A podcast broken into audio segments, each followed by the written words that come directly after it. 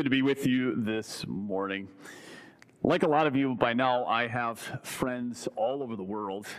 And whenever I say goodbye to them, we always say, I can't wait to see you again. We make at least a, a general kind of promise that we will see each other again. Now, the vast majority of the time, that never happens. It did happen once fairly recently, six years ago. Can you believe I've been here six years now? Six years ago, I left Minnesota.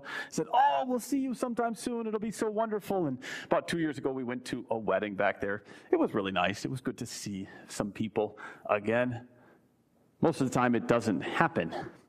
And, and so I'm under no impression that somehow they are organizing their life around waiting for me. I don't think they are waiting for me to come and visit. You know, they all know that I have five kids. My friends all over the world are not saving all of their blankets and their pillows and their mattresses in their houses so that when someday I come to see them, they have beds for all of my kids. It's not happening, right? And they know that I live in the Eastern time zone now in Michigan. They're not living on the Eastern time zone, no matter where they are, so that when I come to see them, we can just seamlessly transition right into their life, you know, and have breakfast on our schedule, which is which is a big deal, right? When you show up in the West Coast and you're like four hours off, and it's you know nine o'clock, and you're like, I'm starving, right? Your body's all messed up. Man, it would just be so nice if our friends in China lived on our schedule, wouldn't it? We could show up and eat breakfast when my tummy says it's time to eat breakfast but that doesn't happen. And, and they know that we have seven people in our family, but they're not saving cars for us so that all seven of us can transport around and see things together. I'm under no impression, no, no thought, right, that my friends all over the world are preparing. They're making a place. They're waiting for us to come and see them. It's totally different though with my grandparents. When we moved here, when we moved everywhere we went, right, we always made a promise to my parents that we would come and see them. And we've kept that promise. Uh, and so once every few months, you know, my, my wife or I, I'll probably text my, my parents and I'll say, hey, we're going to bring the, the kids to come and see you. And do my parents have beds for all seven of us in their house? Absolutely. And my mom makes sure that they're all right there and they're saved and they've got sheets and everything else on them. And do we plan activities around our time together? Absolutely, right? She says make sure that we save the, the trip to the apple farm and the Christmas tree farm. We do those kinds of things together. They even allow us to kind of live on our own time zone. We've got this deal worked out that when we wake up in the morning, the kids are up at like 4 a.m. because it's, you know, 5.30 here, right? We got this deal. My dad is a really early riser, and so we can send the kids upstairs, and dad will feed them first breakfast while we sleep a little bit since we're on vacation. We've figured out, right? They are waiting, they plan for us to come and visit. There's all the difference, isn't there, between a life that's waiting for a certain person to come and then a life that's not waiting for somebody to come? And we could ask, who are you waiting for? Are you organizing your life like you're waiting for somebody? And this question is not just such a, a silly little question, you know. I, meet people all the time who say, I don't know what I'm doing in life. I just don't feel like I have much of a purpose. And, and, and yet, when it comes to it, they are really good at making preparations for somebody else to come. This weekend, my, my mom, we had a little family Christmas party. My mom devoted her life and her time for like a whole day to organizing everything so we could have a wonderful Christmas party, you know, food and da da da and all of that kind of stuff. She, for a whole day, she didn't spend any time really on herself and the things that she wanted in life. She just focused on getting ready for this big party and all of the guests to come. I think she would be one of those people who says, I don't really know what my purpose is in life, but maybe that's just her purpose. And maybe you say, I don't know what my purpose in life is, one of the things as God's people we have to say is part of our purpose in life is just to wait. That's what God wants to show you and I this morning in this wonderful story from Matthew chapter 1 and Luke chapter 1. We're going to look at those two sections, and I want to show you two things. First of all, just that you should be waiting, and then secondly, what it looks like to wait right? That you should wait and what it looks like to wait. So, first of all, Matthew chapter 1, Luke chapter 1. In both these stories, the angel visits the uh, parents of Jesus. First, Gabriel visits Joseph, then, Gabriel visits Mary. He announces to both of them that they should take home the other person. Right? Joseph is supposed to take Mary home, and Mary will be a mother, even though she is a virgin. He tells both of them what the name of the baby will be, Jesus, and he tells them how great this kid will be. God's setting up all the plans for his visit. It's kind of hard to prepare for a visit from somebody if you don't know who they are, if you don't know anything about them, right? God has given Mary and Joseph and you and I all the details that we need to know about his visit. He's making it happen. His point is to say, you know, he didn't accidentally pick some random child at that time and just say, oh, look, it's lucky. You know, it's, it's easy when we think, we start to think that God works out things in our lives, that He's just really good at using situations. And it's true that you can think that God is like over manipulating the world for your good, but you can also underthink how much He is working in the world. And let me, let me give you a little bit of explanation there because I'm, I'm probably not making much sense. God promised to all of his people long before this time that he was going to send a Savior. We heard about that, for example, in Isaiah chapter 7 this morning. But then, when the right time came, he came to Mary and Joseph and he said, It's going to be this kid, your kid, that will be that Savior. He didn't say, Oh, oops, there's a baby. Let's make that one be the right one. He said, No, it will be that kid. And he wanted to make sure that Mary and Joseph and all of us knew that he actually intended to keep that promise. See, that's what a promise is supposed to do. What's a promise? It's a promise. We maybe make so many promises in life that we don't even think about it anymore. But a promise is a declaration that gives somebody else the right of expectation. A declaration that gives the right of expectation. It's kind of a, truly, it's kind of a weird thing because a promise lets somebody else act based on what you have said. It's kind of a, a big deal. It's, it's not a little thing. You get to organize your life around what somebody else has said. You know, that you can see the power of a promise a couple of times in the Bible. For example, God told Abraham that one day he would have an heir. And you know what Abraham did because God told him that one day he would have an heir? His wife told him to sleep with her mistress. Right? Now, that's kind of a shocking thing to happen. But Abraham and Sarah both thought that a promise meant action. You could put it into action. And so they did. They made it happen. Or, or, another time, God told David that his son would succeed him and would sit on his throne. And so, do you know what David did then his, with his sons? When one of his sons murdered another son, David refused to discipline his son. He let his own son get away with murder because he wanted that son to be able to sit on the throne. And if he was in jail, he couldn't sit on the throne, right? See, promises, as crazy as they are sometimes, they let people take action. In fact, they demand that you and I take action. They call us to take action. Both Joseph and Mary went home. What a promise does is it does not let you live in inaction.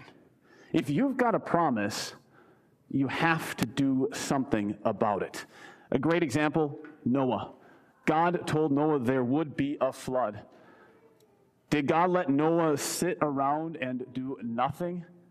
Did God let Noah just wait as if, oh, it'll all work out? No, God told Noah, go build a boat make this boat. And God provided everything he had. And God even sent all of these animals to the boat. Imagine if Noah hadn't built the boat and the animals just showed up. That would have been an awkward moment. Right? A promise does not just allow us to take action, a promise demands action. That's the difference between a principle and a promise. There's a lot of principles in life that you and I follow right? A lot of basic truths about the way the world works and how life works. We know that God is love, right? We know that Jesus died for our sins. We know that Jesus will return again, all of these kinds of great promises. We know that there will be hurricanes in Florida. That's a basic principle of life. Florida will get hit by hurricanes every year. And so, in general, you take some action based on that principle you buy yourself flood insurance. And yet, for some crazy reason, despite the fact that every year they come, millions of people think it's a brilliant idea to live in the path of a hurricane. Now, I tell you, why do they do that? I don't know. I'm not, I'm not a Florida person. I don't get it. I'm not picking on them, right? But you can tell once the principle becomes a promise, all of a sudden everybody springs into action, don't they? As soon as the hurricane shows up on the radar, everybody's like, let's get out of Florida. That's the difference between a principle and a promise. And God wants you and I to know that when it comes to His word of sending a Savior for us, it's not just a principle, it's not just a general truth about life, it's a promise. He picked a time to send a Savior, and He made that time into a reality. He made that time into a reality even for you and for me. And what would that reality look like? What would that reality be? We hear it in verse 21 in this lesson today. He says, He will save His people from their sins. You and I cannot hardly imagine what an awesome promise that was for these ancient Israelites. You know, we know what it's like to be promised that our own sins will be forgiven. I was struck by this the other week because because one of my kids did something that was a little bit wrong. Like it was it was a little bit wrong, honestly. It was like a tiny wrong, maybe not even maybe not even a count on the scale of wrongness wrong, okay? And yet he was so distraught about it because he was convinced that it was wrong. And it was a clear example of God's convicting his conscience. It was really fascinating. And so I got to, you know, got to say to him, Bloody, I appreciate that you accept that you did something wrong and you've confessed it, you've admitted it. And I, and I said, I forgive you and I love you. And I, I could forgive him and right, hug him and all that. And, and we went on and it was just fine. He was so distraught over the tiniest thing that he had done wrong and he needed to be wrapped in those arms of forgiveness. Now imagine you have a whole people, an entire nation, millions upon millions of people, and all of their sins. And in one moment, God says, I'm going to take all of that. I'm going to take the entire nation's weight of sin and I'm going to lift it off you. Can you imagine what it felt like in that moment? Can you imagine how those people felt? I think about that moment. You probably don't even remember the moment. Go home and watch the movie Lion King, especially the, the new one that came out just a, a few years ago when they remade it. And they present that lion cub. He holds it over the people after they've had this battle for the throne, for who will run the lion nation. And in that moment, the whole nation swells with pride. Their whole hearts are lifted in love for that child.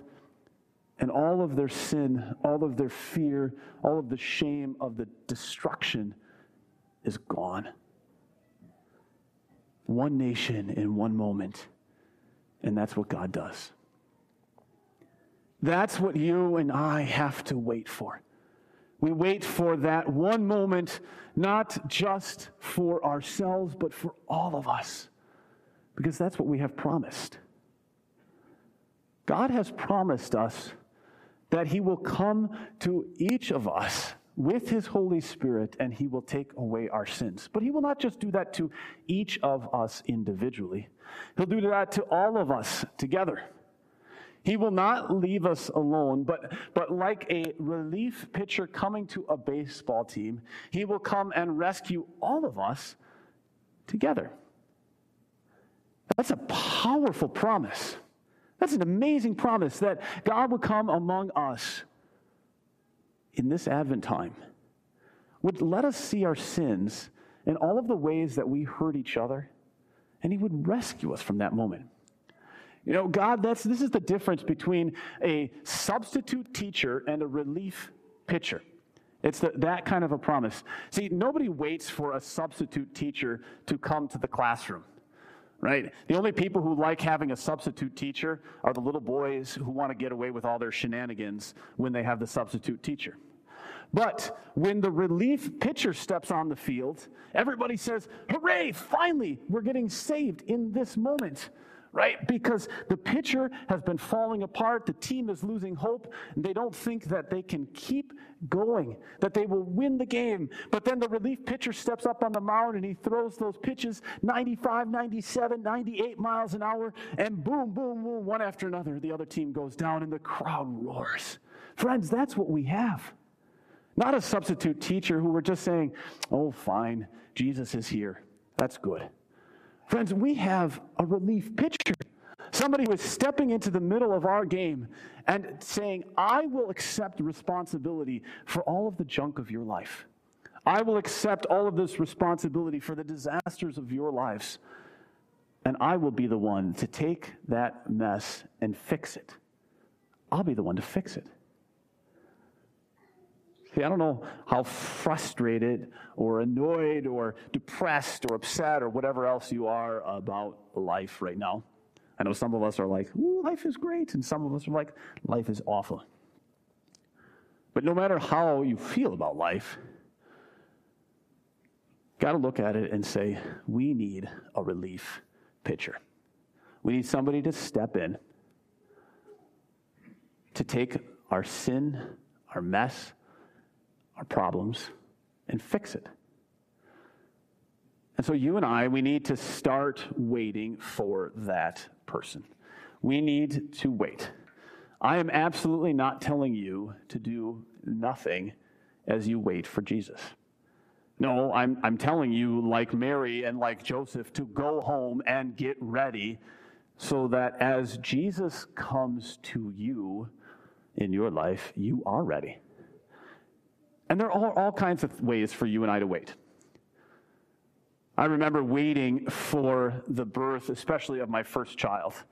I remember how excitedly anxious I was about that. Man, we got so much done in like four days, right, before that baby came. Holy buckets, we could have ran the world if we had kept going for another two weeks.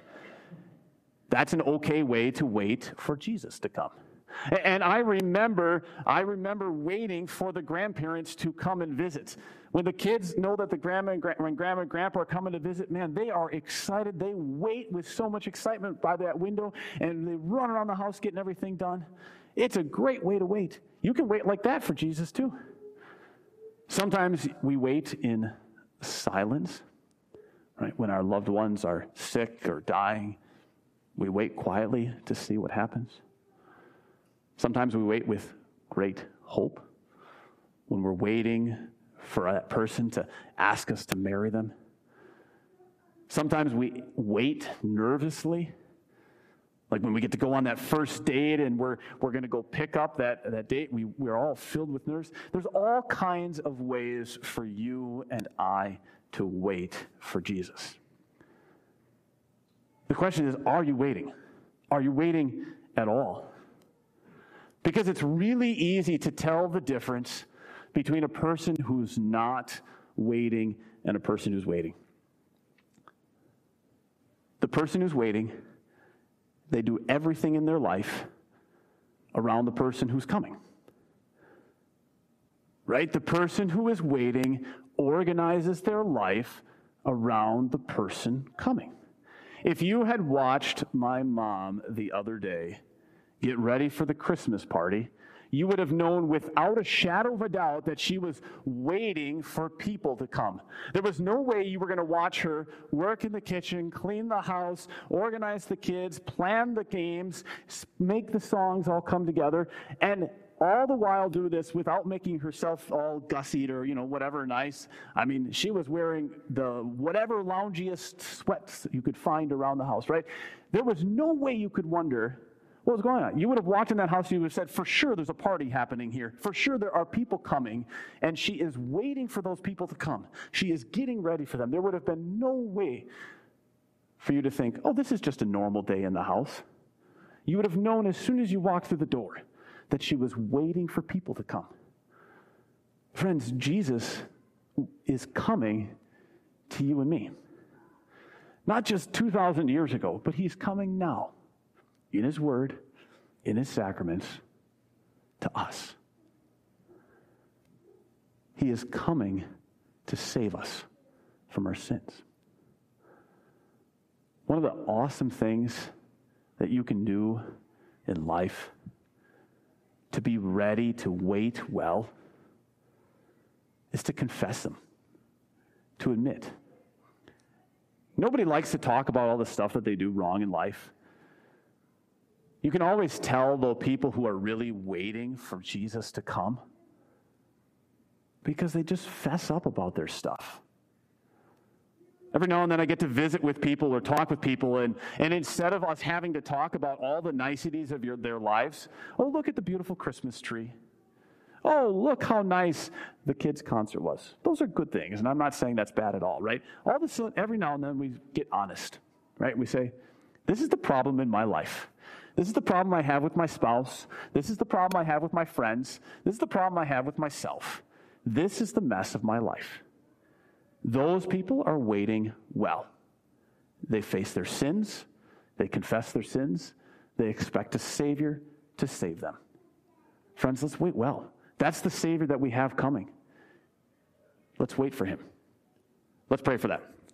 Lord Jesus, you promised that you will come to us. You will come. You will come to us now, and you will save us from our sins. And so we wait. We wait, knowing that you are coming. We're not going to hide our sins. We're not going to ignore them. We're not going to brush them under the carpet. We're not going to deny them. We will wait for you to come. We'll air them. We'll get them out. We'll work on them so you can forgive us and heal us and renew us. Let's wait, Jesus. Wait for you to come and rescue us. We pray for this in Jesus' name. Amen.